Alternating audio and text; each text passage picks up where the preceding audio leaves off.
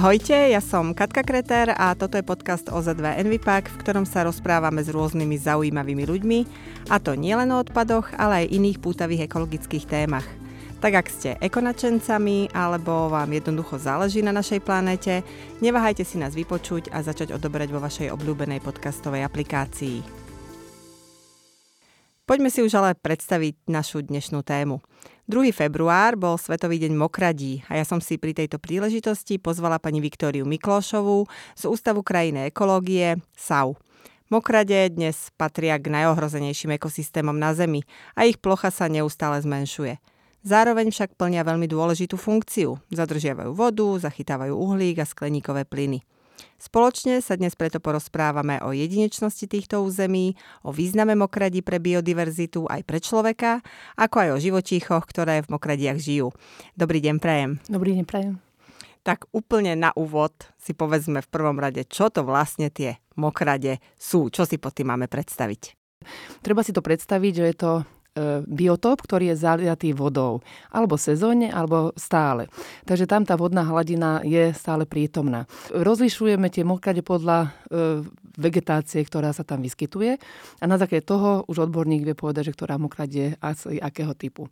Pre laika najlepšie je to po, ako, ako také vysvetlenie, že mokrade je ako keby prechodný biotop medzi suchozemským a vodným ekosystémom. A ešte jednoduchšie také vysvetlenie je, že kým sa rastlinky dokážu zakorniť do tej pôdy, tak to je mokraď a už potom začína voda. Mm-hmm. Alebo vodný ekosystém. Takže môžeme si to predstaviť ako nejaké močiare, močariníska, takéto áno. vlhké špongiové územie, hej? Áno, v podstate, hej. A sú to, u nás sa vyskytujú rašelnícka, vrchoviská, k tomu sa ešte možno aj dostaneme, ehm, nívy, nívy riek, aj menšie jazierka, ehm, rybníky. Vo svete sú to napríklad aj ryžové polia, korálové útesy, všade, kde je tá, vlastne tá voda plitká, a je to ten, ten prechodný biotop. Aha, rozumiem. Ja som už na úvod povedala, že mokradiam pripisujeme viacero takých pozitívnych a dôležitých úloh a budeme sa dnes rozprávať aj o ochrane týchto území. V čom vlastne spočíva tá ich úloha? Prečo je to pre nás dôležité chrániť mokrade? Tak ako si aj na úvod hovorili, je strach, má, veľmi málo už mokradí na svete, úst u, ubúdajú a pritom e, je to veľmi, veľmi dôležitý biotop na, na svete. Má veľmi veľa funkcií a v dnešnom, ako, sa, ako vieme o tej klimatickej kríze, ako sa e, celý svet, vlastne celá zemegula m, ničí, tak práve mokrade majú kvôli suchu obrovitánsky význam, lebo zadržiavajú tú vodu v krajine. A mokrade si treba predstaviť nejak e, ako špongiu, ktorá nasáva tú vodu. Keď veľa prší alebo je veľká vlhkosť, oni nasajú tú vodu, a keď je sucho, tak tá voda sa odtiaľ uvoľňuje, vyparuje a týmto pomáha tej, tej krajine tú vodu, vodu používať. Slúžia tie mokrade napríklad aj na ochladzovanie? Pretože mne to tak, ja som teda laik, priznám v tejto, v tejto téme, ale mi to hovorí o tom, že aj mestá sú veľmi problematické, lebo sa zohrievajú, veľa betónu a podobne. A práve vyparovanie vody môže slúžiť ako taká prírodná chladnička, že to jednoducho to prostredie ochladzuje. Je toto jedna z funkcií? Jasné, akože aj to je funkcia, pravda, že lebo všade, kde je vodná plocha, to, to, to sú aj na to výpočiny. A, a vodná plocha a mesto, rozdiel v, v teplote môže byť až trinásť stupňov. Že tá vodná hladina ochladzuje a jasne má ďalšie tie funkcie. Je to tá vodozádržná funkcia, ale, ale má, má to aj tú, na tú klímu alebo na to okolie obrovský potenciál toho, tej vlhkosti a potom... Napríklad z hľadiska biodiverzity. Obrovské množstvo živočíchov je viazané na toto vodné prostredie, mm-hmm. čo sa týka rýb, obojžnívelníkov, plazov, ale najmä vtákov. Hodnota e, tých močiarov vo svete a hodnota tých živočíchov a ekosystémov viazaných ešte na tieto močiare, lebo to nie sú len tie vodné plochy, ale aj tie vedla, aj tie brehy, mm-hmm. aj tie ekosystémy alebo tie biotopy, ktoré sa viažú na tú, tú vodnú, vodné prostredie. To všetko so všetkým súvisí. Je to obrovský potenciál a na druhej strane ešte aj dáva potravu. Takže vlastne ryby, mm-hmm. to je potrava pre ľudstvo, trstina, e, e, stromy na, na brehu, pobrežná vegetácia. To všetko slúži ľuďom aj na ďalšie účely a nemôžeme zabudnúť aj na rekreačné využitie mm-hmm. močiarov, lebo človek vlastne rekreuje pri vode. Uh, takže, takže toto sú všetky tie služby, nazývame to aj ekosystémové služby, ktoré tie močiare ľudstvu ponúkajú. A čo tak to zachytávanie skleníkových plynov a cé ó dva? Ako si to, ako si to vlastne bežný laik môže predstaviť? Lebo nevnímam určite močiar alebo mokrať ako nejaký filter alebo niečo podobné. Skúste vysvetliť možno aj, aj túto funkciu. Najviac uhlíka na Zemi zadržiavajú stromy. A to, alebo zelené rastliny, lebo to je ten, tá fotosyntéza, čo všetci poznáme, že cé ó dva, vlastne kysličník, oxid uhličitý, sa pomocou chlorofilu v, v zelených čiastiach rastlinky plus z, v svetelná vlastne energia zo slnka sa premieňa na, CO, na uhlík a uhlík si, z uhlíka si tá rastlinka e, ukladá e, tie živiny a uhlík sa potom, ktorý sa ne, ne, nespotrebuje na m, rast tej vlastnej rastlinky, tak sa cez koreňovú sústavu dostáva do tej pôdy a tam sa ten uhlík ukladá. Takže rastlinka to cé ó dva, čo teraz máme ako skleníkové plyny a máme toho nadbytok, tak to sa všetko cez tie rastliny dostáva do, do tej rastliny samotnej alebo do tej pôdy. Mm-hmm. A rastlina, pravda, že produkujú kyslík pre nás a glukózu pre ra, vlastný rast. Najviac m, uhlíka sa ukladá v rašeliniskách, to je typ močiarov, ako som hovorila mm-hmm. na začiatku. A tie rašeliniská sú najviac ohrozované na svete, lebo ich málo. Vedci to vyčíslili na tri percentá zemského povrchu, že sú rašeliniská. Nachádzajú sa najmä v Severnej Európe, v Írsku, v, na Britských ostrovoch. Majú extrémnejšie m, podmienky, je tam chlad. A tým, že, tým, že je iba tri percentá na, na, na, na, na zemskom povrchu. Napriek tomu ukladajú tridsať percent uhlíka. A tým, že je tam málo kyslíka, malý prístup kyslíka v rašeliniskách, je tam, lebo oni sú stále vlastne pod, pod vodou, tak tam um, sa tento uhlík ukladá do zvyškov týchto rastlín, to odumiera, z toho sa vytvoria tie rašeliny. A reš, rašelinové pôdy sú veľmi vzácne, veľmi bohaté na humus. Mm-hmm. A preto sa ťaží. Je to, je to veľmi vzácny materiál a aj sa ťaží. Lenže tým ťa, tou ťažbou práve dochádza k tomu, že sa zase ten cé ó dva uvoľňuje do, toho, do tej atmosféry. Takže ono to je taký začarovaný kruh, že namiesto toho, aby sme my si chránili tento rezervoár, ktorý nám pomáha aj s tou klimatickou krízou a ukladá ten, ten, to cé ó dva, tak my, my ho práve že rozrušujeme a, a púšťame to cé ó dva zase mm-hmm. späť do toho ovzdušia. Hovorili ste tak, že tých mokradí je menej a menej, že aj na Slovensku vlastne tá tendencia historická bola na úkor mokradí rozširovať sídla, možno polia, vysúšať ich. Je ich menej ako desať percent. Skúste povedať, kedy možno prišlo k takému najväčšiemu úbytku a že či sa vlastne nejak zvrátil ten, ten trend historicky. Sú také odhady, že desať percent už iba zostalo mokradí na Slovensku. A ten trend Bol, bol asi minulé storočie päťdesiate šesťdesiate roky, keď vlastne sa nastúpila tá kolektivizácia a spravili sa veľkolánové poľnohospodárske polia a poľnohospodári mali za, za cieľ čo najlepšie hospodáriť a potrebovali odvodňovať tieto hospodárske, tieto poľnohospodárske pôdy, aby im to tam ne, nezamokrovalo, aby to nebolo podmáčaná tá pôda, aby ten, ten, ten, tá výroba išla čo najrychlejšie. Robili sa melioračné kanále.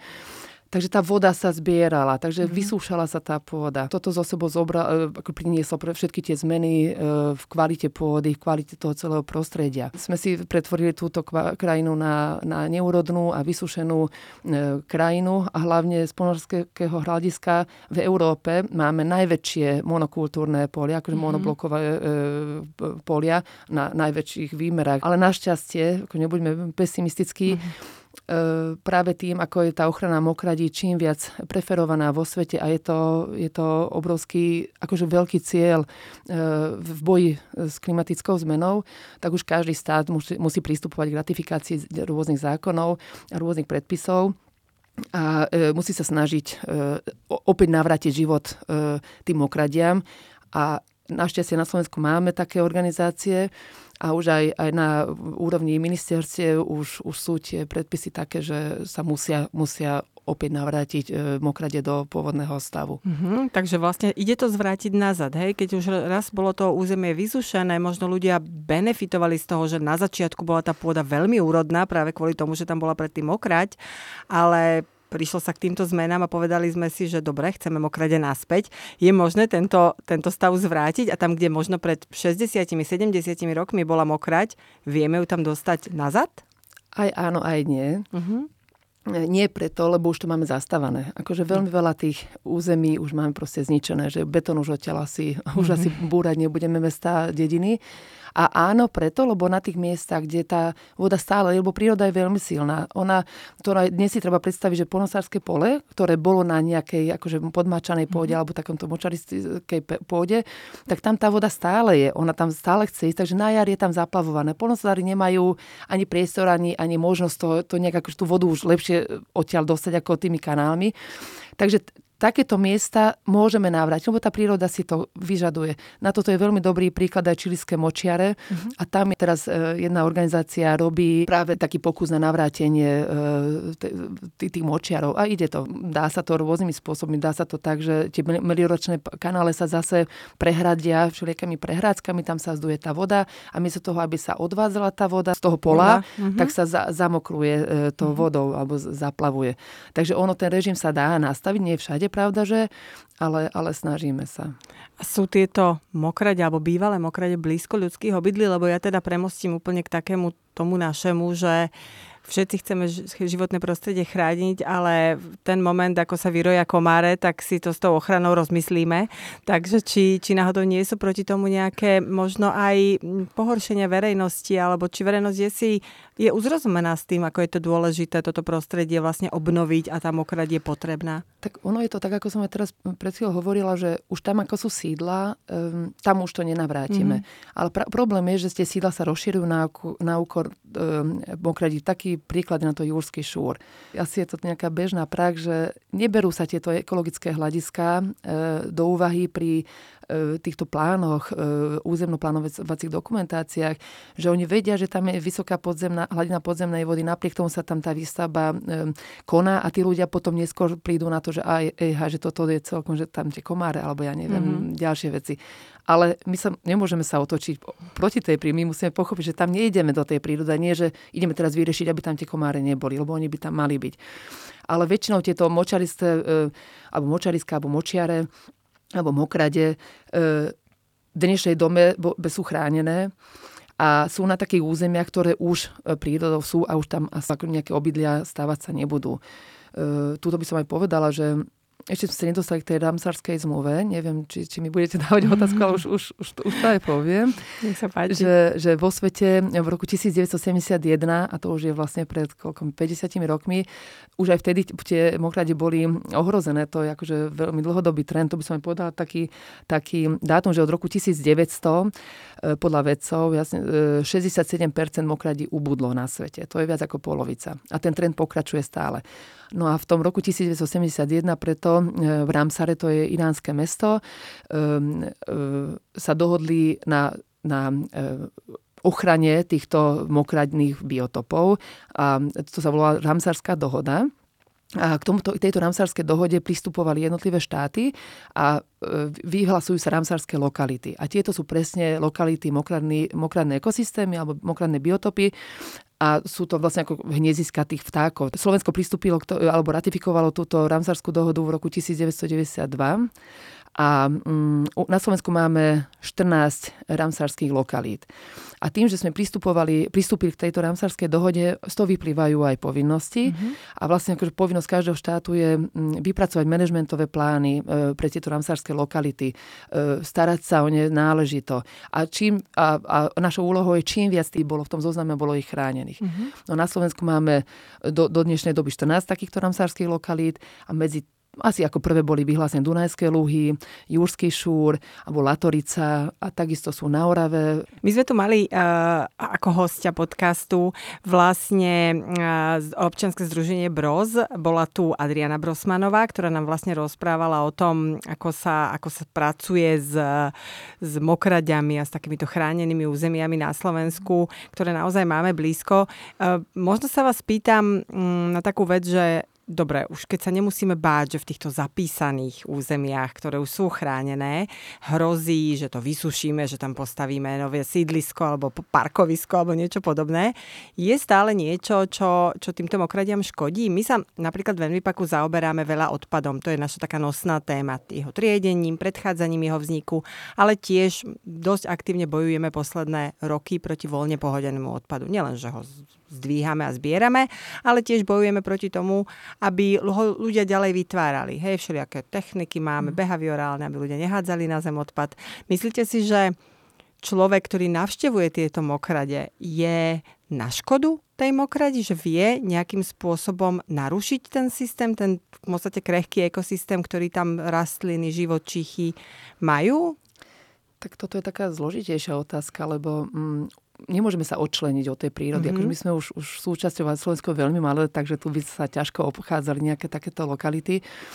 Ja si myslím, že veľmi dôležitá je v tejto téme environmentálna mm, osveta, environmentálna výchova. A ten človek, ktorý už ide navštevovať tú prírodu, tak už tam ide za, za nejakým cieľom. Ja si myslím, že väčšinou to je ten lepší cieľ, že nejde tam ničiť tú prírodu, mm. ale ide sa tam rekreovať, ide sa tam, ja neviem, rybári chodia na ryby, vodáci chodia kajakovať, člnkovať sa. A väčšinou už títo ľudia majú rešpekt tej prírode, ale čo sa týka tých odpadov, tak to, to vieme, ako na Slovensku je, že to, to, to nemusí byť močiar alebo mokrať na to, aby sa tam tie odpady nejak akože zahadzovali. Máme to v dokumentoch, máme to v strategických plánoch, máme to v agende dvetisíc dvadsať tridsať, vo všetkých dokumentoch máme napísané, čo treba robiť, čo nemôžeme robiť, čo je zakázané, aké máme cieľ a tie treba dodržiavať na všetkých úrovniach. Na úplne úrovni laického človeka aj na úrovni vládnej. Takže všetky tie naše kroky už musia k tomu smerovať, aby sa tie mokrade udržiavali, už neničili a ešte, ešte zlepšovali, alebo aby sme navrátili život tam, kde sme močiare nejak, alebo tie mokradné ekosystémy zničili. Ja som bola minulý rok v Lotyšsku a pri Rige je jedno, jeden krásny národný park, ktorý je plný rašelinísk a sú tam spravené také drevené chodníčky, že ľudia môžu normálne ísť na taký naučný chodník, je im vysvetlené nielen tie funkcie, že čo vlastne vidia okolo seba, ale sú tam aj informácie o tom, ako vznikli tie územia a čomu vďačíme, prečo ich treba chrániť. Je na Slovensku, viete, mi to možno povedať, nie ste turistická sprievodkyňa, nie ste tu za, za turistov, či je záujem od ľudí navštevovať a či vôbec majú ľudia možnosť aj nejako riadene sa dozvedieť, že aha, tu je mokrať, môžeš sa tam ísť pozrieť, môžeš tam vidieť, ako to funguje, že či aj to povedomie cez takéto zážitkové navštevovanie a turistiku je možné trošičku zdvihnúť medzi ľuďmi? Akož sú, áno, sú náučné chodníky. Veľa z týchto močiarov a mokradí a rôznych týchto akože mokrých biotopov sú, náučné, sú národné prírodné rezervácie, čo je akože najvyšší piaty stupeň ochrany na Slovensku, takže oni väčšinou aj zo zákona majú príkaz tabúl alebo náučných tabúl, alebo sú tam náučné chodníky, takže v rámci, aj v rámci národných parkov sú tieto lokality. Na Orave viem presne, že ktoré náučné chodníky sa venujú, tam sú práve tie vrchoviska a rašeleniska. Takže áno, na Dunajských lúhoch je toto to, to trošku menej, lebo Dunajské lúhy, toto na juhu blízko Bratislavy, je veľmi rozsiahle územie. A tam už je to ťažšie, ale tam sú cyklistické túry s náučnými tabulami a veľmi veľkú službu v takomto smere robia rôzne organizácie, ktoré, ktoré robia tú environmentálnu výchovu, ktoré robia výlety do tých mm-hmm. lokalít, sú úplne cieľene zamerané na ochranu mokradí. Tí ľudia už o tom asi aj vedia, ale ja si myslím, že stále je to na, tej, na tých školách, že na tých základných školách. Ja aj teraz apelujem na učiteľov, učiteľky, aby nezanedbávali tú environmentálnu výchovu, hlavne v tom teréne. Že tie deti, keď to vidia, mm-hmm. cítia tú prírodu a vidia, že aké to krásne, aké to osožné, aby sa to naučili, tak tam, tam to všetko ako keby malo význam, alebo začína to. Teraz nás možno niekto počúva, ktorý možno ani nevedel o tom, že na Slovensku máme takéto územia. Všetci si predstavíme vresoviská z tých britských filmov a nevedeli možno, že na Slovensku niečo také. Keby ste mali normálne zo svojich skúseností, ktoré sú určite bohaté, povedať, že keď budete cestovať po Slovensku, tak choďte sa pozrieť tam a tam. Čo by ste ľuďom odporúčili? Tak ja som z južného Slovenska, mm-hmm. ja som veľmi, veľmi zaťažená na Dunaj a dunajské ramená. Aj som tu vyrastala, aj, aj som vodák, takže akože poznám také zákutia. A pre mňa lužné lesy, to je niečo ako prales. pralesa. To, to, to sú aj pralesy e, Európy, ako máme dažďové pralesy mm-hmm. v Amazonku, tak na, na, v Európe to máme lúžne lesy. A to je vážne ten, ten pocit, keď človek ide a všade vám nejaké liania, tam kvapká tá voda a nad vami sa tie koruny stromov spájajú, e, tie, tie volávky, e, kormorány, a keď máte šťastie, tak je čierny bocian, husidivé, a keď máte e, veľké šťastie, tak aj bobra uvidíte. V Dunajských lúhoch sú aj také služby, že ľudí prevážajú na tých loďach, aj, môžu aj, aj kanoistické mm-hmm. združenia tam sú a vysvetľujú to. Takže akože, toto vám viem odporučiť. Akože. Jasné, že na Slovensku je toho viac, ale ešte k tým jaskyniam, keď sa dostaneme. Mm-hmm. No tak, to som to sa chcela opýtať, že keď sa povie teda mokrať, predstavíme ten močiar, ale spojenie mokrade a jaskyne, boli sme už v jaskyniach viacerí, vidíme kvaple, vidíme chodničky, veľakrát vybetonované, no to nám s tou mokraďou viacerým asi dáva veľké otázniky. Mm. Tak ako je to vlastne s jaskyňami a mokraďmi?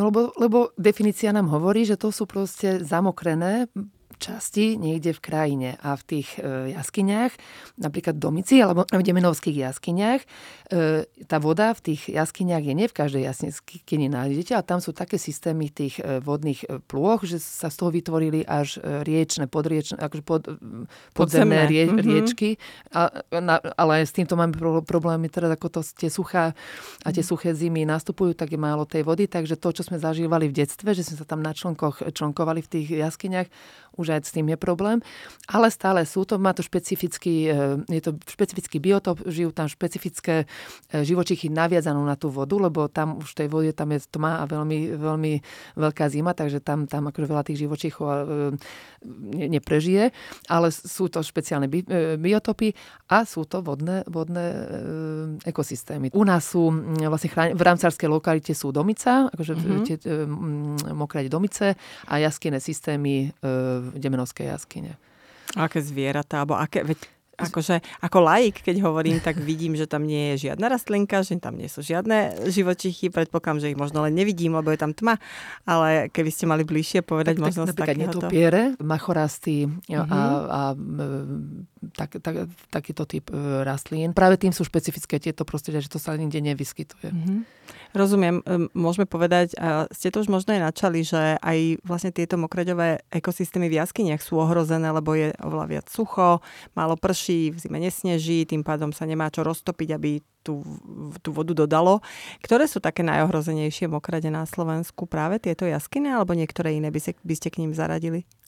Akože ohrozené sú práve tie rašeliniska, mm-hmm. lebo rašelina sa ťaží a e, e, je toho veľmi málo, ako som hovorila. Rašeliniska sa vytvárajú tam, kde je podmačaná alebo podzemnou vodou, alebo aj povrchovou vodou. Mm-hmm. A tam myslím ešte, že ich tak laicky rozlíšili na e, slatiniská a vrchoviska. Vrchoviska sú dotované iba dažďovou vodou. Mm-hmm. A musí tam byť E, chladno a môže, mus, nemôže tam byť dos, dostupný kyslík, aby sa tie, tie odumreté rastlinky, aby, aby sa z toho vytvoril vlastne ten humus. A je tam veľmi kyslá pôda, takže veľa, ako veľmi málo druhov rastlín tam prežije.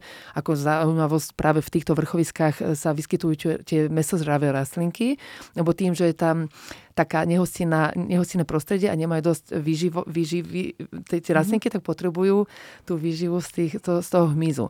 Takže tá príroda si to krásne zariadila. Ale takéto prostredie sa vyvíj, je to iba na Orave, je to v západných Tatrách. To som sa chcela spýtať, že kde na Slovensku máme no, rašeliniska vlastne? V týchto, v týchto chladných ob- oblastiach. Uh-huh. A máme aj mesožravé rastlinky? A sú tam jasné mesožravé rastlinky. Áno. Maličké. Treba predstavovať, že by to zjedlo také na, na, na chlebách. Adela na ešte nevečeržela, to ano, nie je. Rozumiem. Dobre, ktorá krajina je taká, už sme viacere spomínali, taká, že úplne, že mokraďová veľmoc? Najväčšie močarisko, alebo mokradný ekosystém je v Brazílii. A e, tam, tam e, si to treba predstaviť, že tá, tá plocha e, je osemdesiat percent zaplavená. Mm-hmm. A je to veľk, plocha veľkosti Írs, e, trikrát ako Írsko. Takisto Amazonka. veď to je všetko zaplavované, to je, aj, aj to sú, to sú mokradné ekosystémy. Mm-hmm. Takže, takže takto treba rozmýšľať.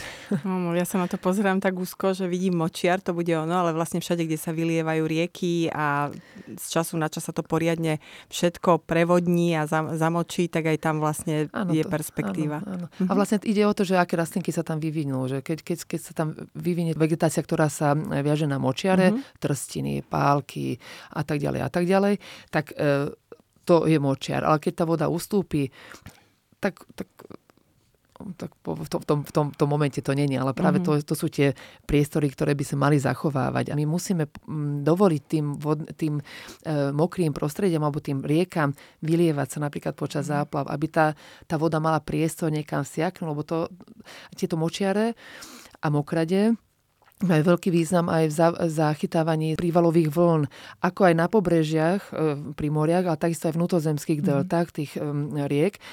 A, a práve tým, že my dovolíme tej krajine, alebo necháme tam ten priestor, kde my nestaviame tie mm. naše obydlia, všelijaké tieto naše technické záležitosti, že tá, tá, tá príroda potrebuje mať ten priestor, aby sa aj napríklad takéto katastrofy vedeli zmierniť.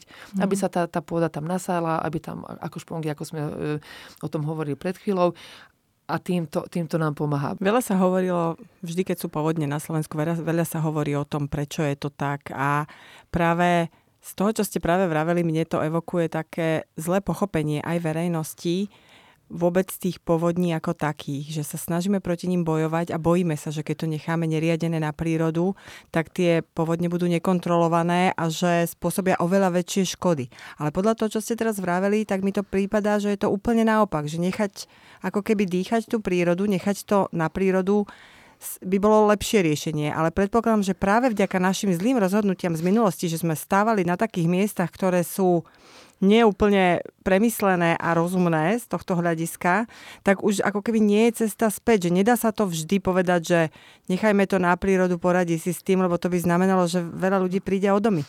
Máte úplnú pravdu a zase je to také, také zaujímavé práve z nášho hľadiska vývoja tých vedomostí, že preto sa začali tie rieky budovať, tie hrádze, budovať napríklad Dunaj, že sa dáva mm-hmm. do toho koryta, aby sa to zastabilizovalo, lebo sa vylieva, boli povodne. A tí ľudia nedokázali žiť, lebo sa im zatopili obydlia. Vtedy sa začali odvodňovať mm-hmm. alebo, alebo korigovať tie rieky. A týmto A potom sa jasne, že sa začalo stavať a už teraz, teraz už sme pochopili, že tá, tá voda rýchlo splaví z toho okolia, nemá sa kde zadržať, lebo ona, ona v tých korytách veľmi rýchlo odíde z toho mm-hmm. prostredia, nič tu nezostane, keď je prívalová vlna, všetko odíde namiesto toho, aby sa to rozdielalo a už to není v tomto momente možné, práve preto to málo, čo nám zostalo. Mm-hmm. To musíme zachovať, lebo sú ešte napríklad Dunajské lúhy, tam sa má tá voda, kam mohla by sa kam vyliať, aj tam, tam to treba proste trošku pristúpiť k tomu asi aj inak, ale toto je presne tá úloha, že už tam nezasahujme alebo nerobme zle, kde, kde, kde nám to zostalo. A keď sa dá, tak napravme tie chyby, ktoré sme robili predtým. Ale už nikto nemôže očakávať, že rozbúrame, ja neviem, mm. aj Gabčikovskú priehradu, alebo že Dunaj, alebo tie všetky vodné elektrárne, ktoré sme porobili na Váhu a na Hrone, to, to už bohužiaľ už, už asi nepôjde späť, ale dajú sa napraviť. Mhm. Aj v tomto sa asi robia kompromisy a každé jedno miesto, o, ktorom, o ktoré sa vy vlastne zaujímate, tak e, treba posudzovať vplyvom na všetky tieto veci, že kto tam žije, v akom je to stave, čo sa dá obetovať, kde už to nie je obeta a pomôže to prírode a podobne. Áno, áno, tak to je jedno po druhom. E, no super, e, my sme sa síce dnes rozprávali hlavne o mokradiach, ale Ústav krajinej ekológie sa venuje rozmanitým témam a pre veľa ľudí Ústav krajinej ekológie bude znieť ako čudný názov, pod ktorým si nevedia nič predstaviť. Takže skúste povedať, že vlastne akým projektom sa venujete, prečo je dôležité, aby vlastne Ústav krajinej ekológie fungoval. Tak tento ústav už akože dosť, dosť dávno funguje na Slovensku a hlavne to je taký transdis, transdisciplinárny ústav. Že... No to ste teraz posluchačom vám nepomohli. Že z rôznych oblastí, e, robíme na rôznych oblasti, robíme krajinoekologické analýzy, čo znamená, že e, monitorujeme tú prírodu, robíme pôdne analýzy, robíme e, bio, biotické analýzy, mapujeme biotu. Toto sú tie a, analýzy. Potom robíme tie syntézy, kde akože skúši, skúšame robiť návrh z tých, čo vieme, že ako tá príroda vyzerá, návrh napríklad optimálnej organizácie toho územia, aby to fungovalo tak, aby to bolo akože správne pre nás.